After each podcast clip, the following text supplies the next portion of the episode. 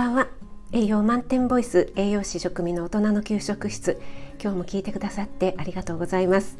このラジオは聞くだけであなたも今すぐ作ってみたくなる聞くレシピ、栄養のこと、食べ物のこと、すぐに役立つミニ知識をなるべく分かりやすく配信しているので、ぜひフォローしていただけると嬉しいです。YouTube、インスタ、Twitter もやってます。そちらの方もよろしくお願いします。はい、ということで今日はですね、昨日の配信の続きですね、えー、濃い、濃い味好きは太るのか、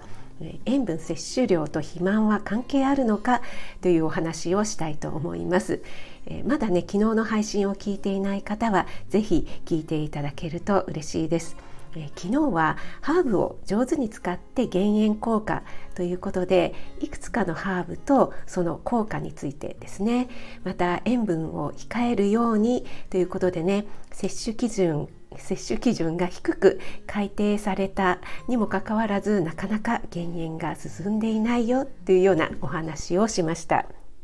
はい、えー、今日はですね、塩分摂取と肥満は関係あるのかというお話なんですけども、その前にですね、高血圧の人意外と多いですねえとコメントをくださった方もそうですし、私の周りでも実は多いんですね。で、高血圧とはということで、えー、血圧をね測ると上がいくつとか下がいくつってよく言いますよね。えー、日常的に、えー、これは高血圧の、えー、定義なんですけども、日常的に、えー、収縮期血圧ですね、これは上って言われているものなんですが、それが ひゃくよんじゅうミリエイチジー 以上ですね、えー、今度は拡張期ですね、下が、えー、きゅうじゅうミリエイチジー 以上になると高血圧というふうに言われています。ひゃくよんじゅうのきゅうじゅうですね、えー、今私がね、日常的にと言いましたけども、いちにちの間でね、朝昼晩と血圧はね一定ではないんですよね。えやっぱりね、あのストレスがかかったり、ちょっとドキドキするようなことがあったりすると、一時的に血圧が上がったり、またリラックスすると下がったりというのをいちにちの間に繰り返しているわけなんですが、この高血圧の状態が長く続くとっていうことです。日常的に続いていると血管がもろくなって、動脈硬化をはじめとしたさまざまな疾患の要因になります。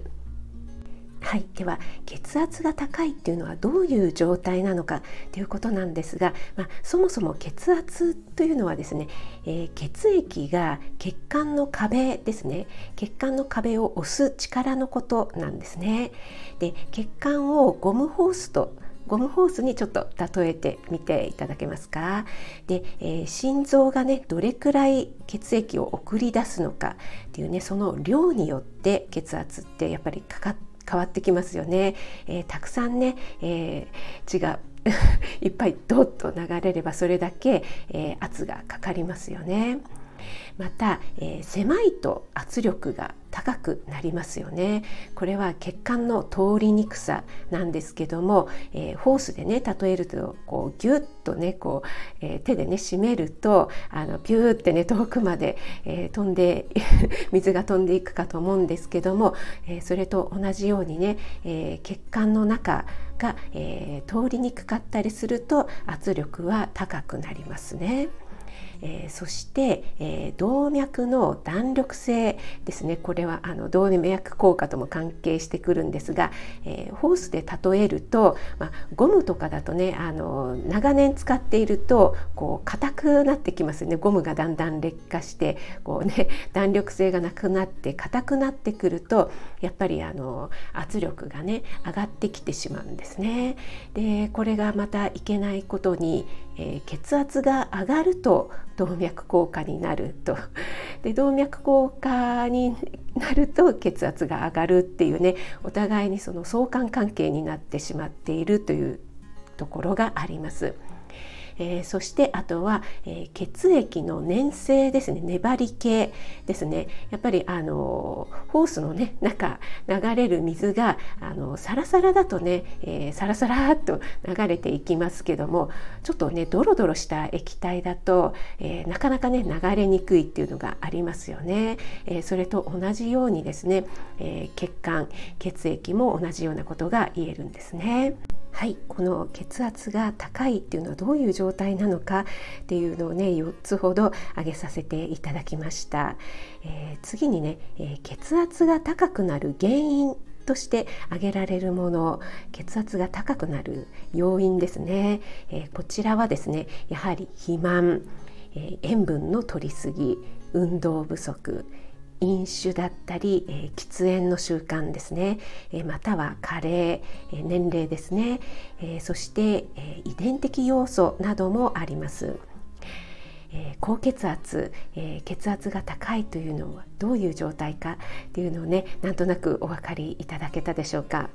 はい、えー、塩分のね摂りすぎが、えー、血圧、高血圧の原因になるんだよということはね、えー、皆さんお分かりいただけたかと思うんですけども、今日のタイトルのね、えー、塩分の摂りすぎが肥満とも関係があるのかということについてなんですが、これはですね、日本を含むよんかこくの約よんせんななひゃくにんを対象とした研究で分かったことをお話ししたいと思います。このよんかこくというのは日本、中国、イギリス、アメリカですね。えー、その、えー、よんじゅっさいからごじゅうきゅうさいの男女を対象として、えー、塩分摂取量と ビーエムアイ の関係を調べました。